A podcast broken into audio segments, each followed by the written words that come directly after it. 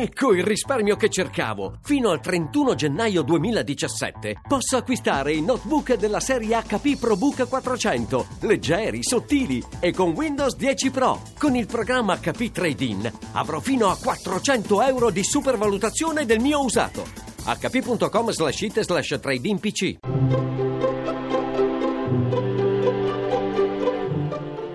Il pensiero del giorno. In studio Chiara Giaccardi, docente di sociologia e antropologia dei media all'Università Cattolica di Milano.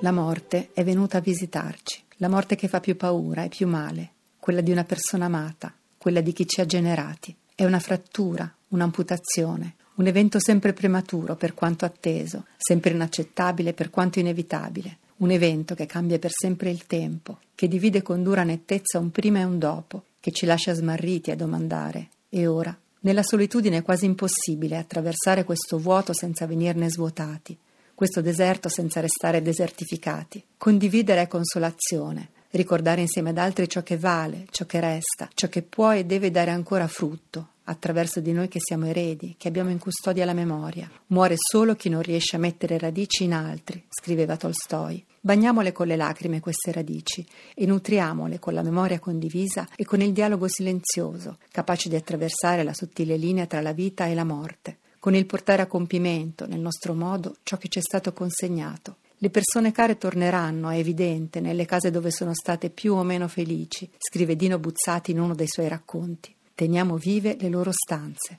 non per ripiegarci in una nostalgia sterile, per morire coi nostri morti, al contrario, per farli vivere con noi, evitando di avvoltolarci nei ricordi, ma serbandoli come un dono prezioso, una certezza sulla quale costruire il futuro, perché, come diceva Sant'Agostino, coloro che amiamo e abbiamo perduto non sono più dove erano, ma sono ovunque noi siamo. La vita e la morte non sono due forze uguali e opposte, ma due facce di una sola realtà, e la parola ultima sarà della vita. Meglio di tutti lo dice la poesia, come questa di padre Turoldo. Non è tutto un vivere insieme un morire, non so come, non so dove, ma tutto perdurerà, di vita in vita e ancora da morte a vita, come onde sulle balze di un fiume senza fine.